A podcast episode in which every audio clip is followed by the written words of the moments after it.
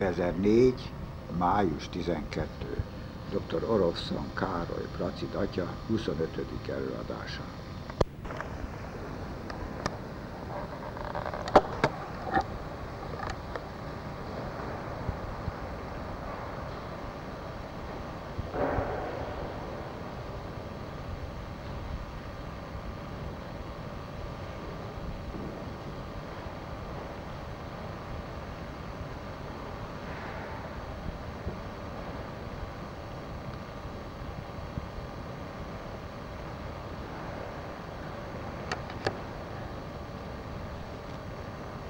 Az Atya, a Fiú és a Szentlélek nevében.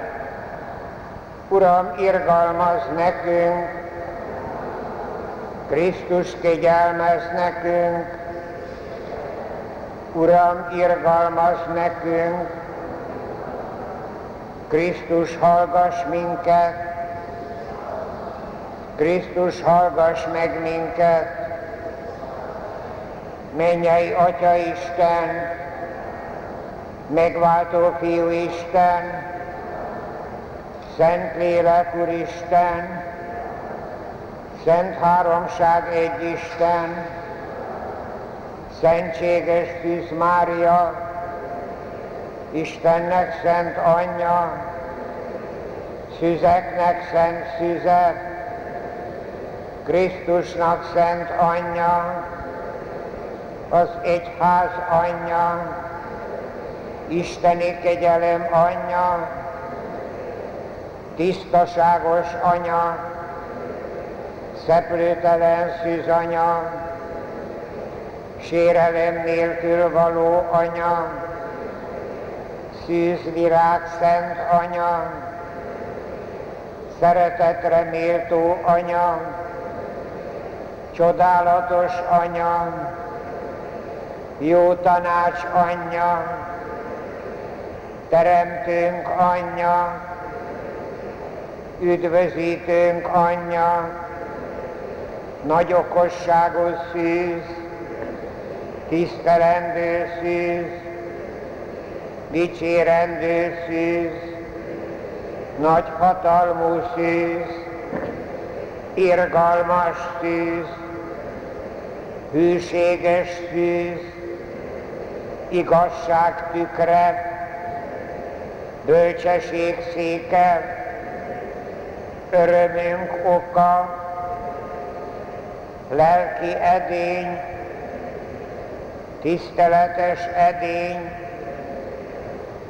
ájtatosság jeles edénye, titkos értelmű rózsa, Dávid király tornya, elefántcsont torony, Mária aranyház, Fridnek szent szekrénye, Mennyország ajtaja, hajnali csillag, betegek gyógyítója, bűnösök menedéke, szomorúak vigasztalója, keresztények segítsége, angyalok királynéja, pátriárkák királynéja, proféták királynéja, apostolok királynéja, vértanúk királynéja, hitvallók királynéja, szüzek királynéja, minden szentek királynéja, áteredő bűn nélkül fogantatott királyné, szent olvasó királynéja, a családok királynéja, béke királynéja, magyarok nagyasszonya, magyarok nagyasszonya, magyarok nagyasszonya, Isten báránya, te elveszed a világ bűneit, kegyelmez nekünk. Isten báránya, te elveszed a világ bűneit, hallgass. Isten báránya, te elveszed a világ bűneit, írva. Imádkozzál érettünk Istennek, Szent Anyja, könyörögjünk, add Uram, hogy mi a Te szolgáid, folytonos lelki és testi jólétnek örvendhessünk, és a boldogságos mindenkor szeplőtelen Szűz Mária dicsőséges közbenjárása által a jelen szomorúságtól megszabaduljunk, és örökké tartó örömet élvezzünk, ami Urunk Jézus Krisztus által. Mindenható mennyei Atyánk, Te a Szentlélek fölvilágosításával tanítasz minket, gyermekeidet. Kérünk, add meg nekünk, hogy kegyelm szent által megismerjük, ami igaz, megszeressük, ami helyes, és örvendjünk szüntelen az ő vigasztalásán. Krisztus, ami Urunk által, az Atya, a Fiú és a Szentlélek nevében dicsértessék a Jézus Krisztus.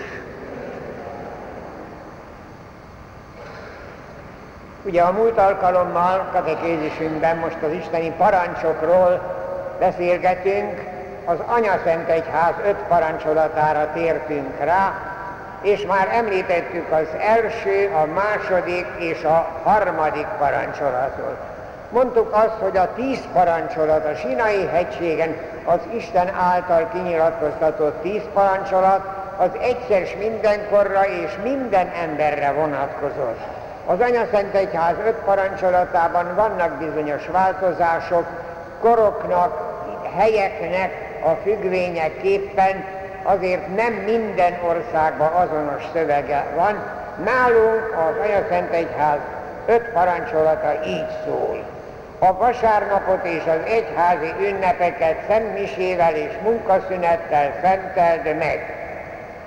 A pénteki bűnbánati napokat és a parancsolt bőtöket tartsd meg évente gyónyál, és legalább húsvéti időben áldozzál. Most következik a negyedik és az ötödik parancs, a negyedik így hangzik, házasságodat az egyház törvényei szerint kösd meg, és gyermekeidet katolikus módon neveld. Hát már az első olvasásra is érezzük, hogy ez két részből áll, az első rész kifejezetten a házasság kötésre vonatkozik, a második pedig a házasság termékenységével kapcsolatban, hogy a katolikus házasságban a gyermeket Isten áldásának kell fogadni, és még a nevelésében is feladatok, kötelességek vannak. Nézzük először, hogy mit jelent az első részben az, hogy az egyház törvényei szerint kell a házasságot megkötni. A Bibliában tudjuk, hogy az ember teremtése együtt jelentette a férfinak és a nőnek a létrejöttét, tehát ez egyben egyenjogúságot jelentett, és egymásra utaltságot is. A Teremtő Istennek a szava, hogy legyetek termékenyek, ez már ténylegesen a házasságot, tehát a férfinek és a nőnek a szeretetben való egyesülését jelentette, Tudjuk, hogy az első bűn megrontotta az emberi természet harmóniáját, és ebből következtek a különböző torzulások éppen a házas élet kapcsán, a házasság kötés kapcsán. A pogány civilizációk egészen más törvényeket hoztak, és kétségtelen, hogy az Ószövetség népe számára a mózesi törvények egészen szinte olyan törvényeket, törvényeket említenek, amik szinte szigorúnak minősülnek, ugye a házasság töréssel kapcsolatban azonnali megkövezést követel a mózesi törvény, de ugyanakkor más valami szankciókkal is büntették a házasságnak a tisztaságát, bár azért el kell ismernünk, hogy az Ószövetség népében annyira férfi jogú volt a társadalom, hogy a férfi számára mást jelentett a házasságnak a tisztasága, mint a nő számára. Tudjuk, hogy a férfiak több nejűségben is élhettek, Mózes engedélye alapján a nőknek még csak gondolniak, gondolniak sem lehetett arra, hogy több férjűségben éljenek. Jézusnak ilyen bonyolult helyzetben kellett visszaállítani a házasságot úgy, amint az Isten terve szerint az a kezdetben volt, ezért ő elfogadta a házasság kötésnek azokat a formáit, ami az Ószövetségben volt, de határozottan az egységet, a hűséget és a fölbonthatatlanságot határozottan állította minden körülmények között. Érdekes volt az első keresztényeknek az életében, ők is elfogadták azokat a házassági formákat, ahogyan az Úr Jézus is az Ószövetségi házasságot elfogadta, az első keresztények a pogány környezetnek a házassági szert, a házasság kötési szertartásai elfogadták, de mindenképpen hangoztatták, hogy itt nem egy olyan szerződésről van szó, ami a pogányvilágban is volt, hanem itt egy életszövetségről, egy szeretetszövetségről van szó, ami kizárólag az egységet és kizárólag a fölbonthatatlanságot bírja, bírja magában. Szent Pál már folytonosan hangoztatta, hogy itt az életszövetség ténylegesen a legteljesebb szeretett szövetséget jelenti. Antiochiai Szent Ignácnál már határozottan látjuk azt a tendenciát, hogy a Krisztus hívők a házasságukat a püspök előtt, vagy a püspöknek a megbizotja, a Krisztusi közösség előjárója előtt kössék meg. Mert hiszen a legelső időktől kezdve a házasság megkötése tulajdonképpen a jegyes pár igényének az elhangzása kapcsán történt, és ez azért a későbbi időkben is, mivel a házasságot akkor, amikor már határozottan a Krisztus egyháza szentségének minősítették, akkor is a házasság szentségét a házas felek beleegyező igénye hozza létre, tehát tulajdonképpen nem a pap esket, hanem egymást esketik meg a házas felek, és ebben a középkorban nagyon furcsa esetek fordultak elő, az úgynevezett klandesztin házassággal, titkos házassággal, különösen az uralkodó környékébe, vagy ezek a, a, a, a felsőbb e, tízezrek körében voltak divatossá válva. Ezek a titkos házasságok, úgyhogy a katolikus egyház lassan nem ismerte ki magát vele, de azért a legnagyobb veszedelmet jelentette a 16. századi hitújítás, Luther és Calvin egyszerűen a házasság szentségi mi voltát kérdőjelezték meg. Ők azt mondták, hogy a házasság az tulajdonképpen egy világi szerződés, egy weltlich Ding, tehát egy világi dolog, amit esetleg az egyház megállthat, de nincs semmiféle joghatósága. Ezt ők azzal magyarázták, hogy a házasságkötés nem az üdvösség rendjének egy aktusa, hanem a teremtés rendjének egy aktusa, hogy az Isten férfit és nőt teremtett. Tehát ez annak a körülményeit és módozatait a világi hatalom szabja meg, nem az egyház. Az egyház legfeljebb megáldja. Na ezután jött a Trentói zsinatnak a határozata, amely a lehető legteljesebben bebizonyította, hogy a házasság igenis Jézus Krisztustól származik, és szentség, és egy jellegét, a házasság módját, lényegét a katolikus hívő is csak úgy tudja, pontosan a klandesztin házasságokra való utalással, a klandesztin házasságokra való utalással csak az egyháznak a színe előtt lehetett megkötni, ez a Trentói zsinat után már eléggé pontosan körvonalazva volt, mégpedig úgy, hogy egy katolikus félnek a házasság kötése csak is a katolikus egyház képviselője előtt a katolikus templomban történheti. Természetesen megvan a lehetősége annak, hogy egy katolikus fél szentségi házasságot kössön mondjuk egy protestáns, vagy egy más vallású, vagy egy hitetlen emberrel, de arra a jelenlegi törvények szerint mindig a helyi püspökségnek az engedélye szükséges. És olyankor a hitetlen fél számára nem lesz szentség, de a hívő fél számára igenis szentség.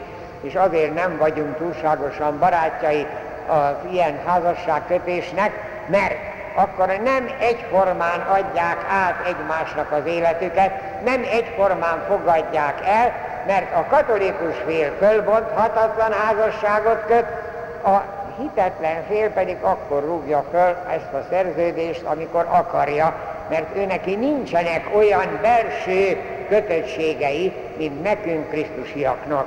Úgyhogy itt azért nagyon-nagyon vigyázni kell, minden házasságkötést lehetőségét meg kell tartanunk, de annak szabályai vannak.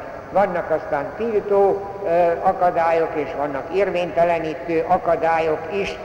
Éppen ezért kell ugye a házasság szentségét előre bejelenteni a plébánián, és úgy kérjük, hogy legalább három hónappal előtte, mert hát ugye akkor derül ki, hogy megvannak-e azok a föltételek, amik a Trentói zsinat óta az egyház házassági szabályaiban benne vannak, ehhez alkalmazkodnunk kell. Úgyhogy az Anyaszent Egyháznak ez a negyedik parancsa, házasságot az egyház törvényei szerint közd meg, ezt ténylegesen el kell fogadnunk, pontosan a történelmi alakulásnak az ismeretében ez szükségképpen így van. Na, a házasságkötésnél megvan, a szertartásban van egy ilyen kérdés, két kérdés, ami a házasság termékenységével kapcsolatos, elfogadjátok-e a gyermekeket, és a gyermeket keresztény módon nevelitek-e. Na, az Szent Egyház negyedik parancsolatában ez a második rész a gyermeknek az elfogadására vonatkozik, és a gyermek nevelésére. Hát azt tudjuk, hogy a gyermek elfogadása, a természetes családtervezés természetesen lehetséges, de természet ellenesen beleavatkozni abban, hogy ne legyen gyermek, sőt, van egy olyan egyházi törvény, hogy ha a házasságkötés előtt megállapodtak a jegyesek, hogy nem lesz gyermekük, akkor az a házasságkötés érvénytelen. Tehát az egy érvénytelenítő akadály, hogyha eleve kizárják a gyermekáldást a családból. A gyermekáldást el kell fogadni, de ezzel nincs még minden megoldva, mert el is kell vállalni a gyermeknek a nevelését. Tehát nem lehet a világra hozni és aztán kitenni az utcára, vagy betenni egy kukába, ez nem megoldás. Felelősség mindenképpen a gyermeknek az életével kapcsolatban, és itt azért az elmúlt évtizedekben nagyon-nagyon sok mulasztás történt. Hadd be egy olyan statisztikát csináltam titokba a 70-es és a 80-as években, a 70-től 90-ig a plebánia területén történt keresztelésekkel kapcsolatban. Tessék csak megkapaszkodni a padban, összesen 26%-a a megkeresztelteknek került a hitoktatásra, pedig a megkeresztelés is nagyon-nagyon sokszor elmaradt. Hát én egyszer voltam egy nyáron, a jegyes oktatást kellett végeznem, kilenc jegyes pár volt, az 18 jegyes, a 18 jegyesből 13 nem volt első áldozó, és három még megkeresztelve sem volt. Úgyhogy itt nagyon-nagyon nagy mulasztások voltak az elmúlt időben, ennek a következményét még most is eléggé erősen viseljük. Most már egy picit más formában fejeződik ez ki, mert most már azok a 35-40-45 éves kedves szülők, akik hát abban az időben nem túlságosan kapcsolódtak be bele a Krisztusi életbe, azok most úgy érzik, hogy azért jó elküldeni a gyereket az egyházi iskolába, akár ide a Szent Imrébe vagy a Szent Margitba, de ők maguk azért nem túlságosan mozdulnak, és ennek a következménye az, hogy a tisztelci diákok és a margitos diákoknak egy bizonyos százaléka például vasárnap nem megy szentmisére. Miért? Mert a drága jó papa meg a drága jó mama arra nem gondol és más programokat csinál. Szóval itt ez benne van, és azért az elkeserítő, hogy még hogyha arra gondolunk is, hogy esetleg elköltöztek innen a plebánia területéről ez alatt a 20 év alatt, na de 74 százalék azért ez egy kicsit sok. Óriási felelőssége van a szülőknek a gyerekükkel szemben, és ez az egyház, Anyaszent Egyház negyedik parancsolatában nagyon-nagyon komolyan benne van. Még azért hadd szabadjon azt is hozzáfűznöm, ez nincsen kifejezetten a negyedik parancsolatban, de nagyon-nagyon sok részünk lehet nekünk is, akik itt vagyunk, hogy úgy iparkodjunk a mostani fiatal édesapákat és különösen az édesanyákat arra buzdítani, hogy ne akkor, amikor már menthetetlen a fiatal, mert beleszeretett valakibe, és akkor az anya vagy az apa öngyilkossággal fenyegetődik, nehogy ahhoz hozzámenjen, vagy nehogy azt vegye el feleségül, de arról, hogy 10, 12, 13 éves korban kell a gyermeket előkészíteni a párválasztásra. Ugye tudjuk azt az indus közmondást, hogy tízszer mérd a postót, mielőtt vágnád. Tehát nem biztos, hogy a legelső szerelmi lángolás az biztos egy, egy komoly, eh, ilyen sírig tartó házasságot jelent, de erre föl kell készíteni a fiatalokat, és itt igen-igen sok mulasztás van, az idősebbekben is, de a mostani fiatal édesanyákban és az édesapákban is, úgyhogy ha van erre lehetőségünk, hogy segítsünk ezen a téren, nagyon-nagyon sokat jelent. Térjünk rá még egy picit az ötödik Szent Egyház parancsai közül az ötödikre, ami így hangzik, az egyházat anyagi hozzájárulásoddal is támogasd.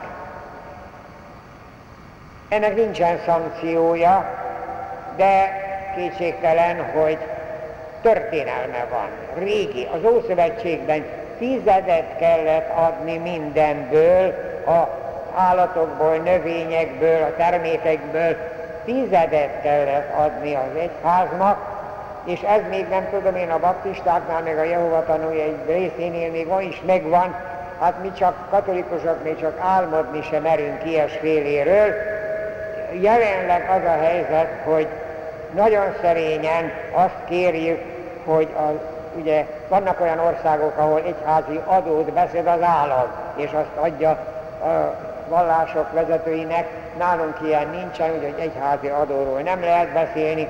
A hozzájárulásunk, az egyházi hozzájárulásunk, mi csak azt kérjük, hogy a jövedelem egyetlen egy százalékával segítsék az egyházakat. Nagyon nehéz erről beszélni. A Szent István idejében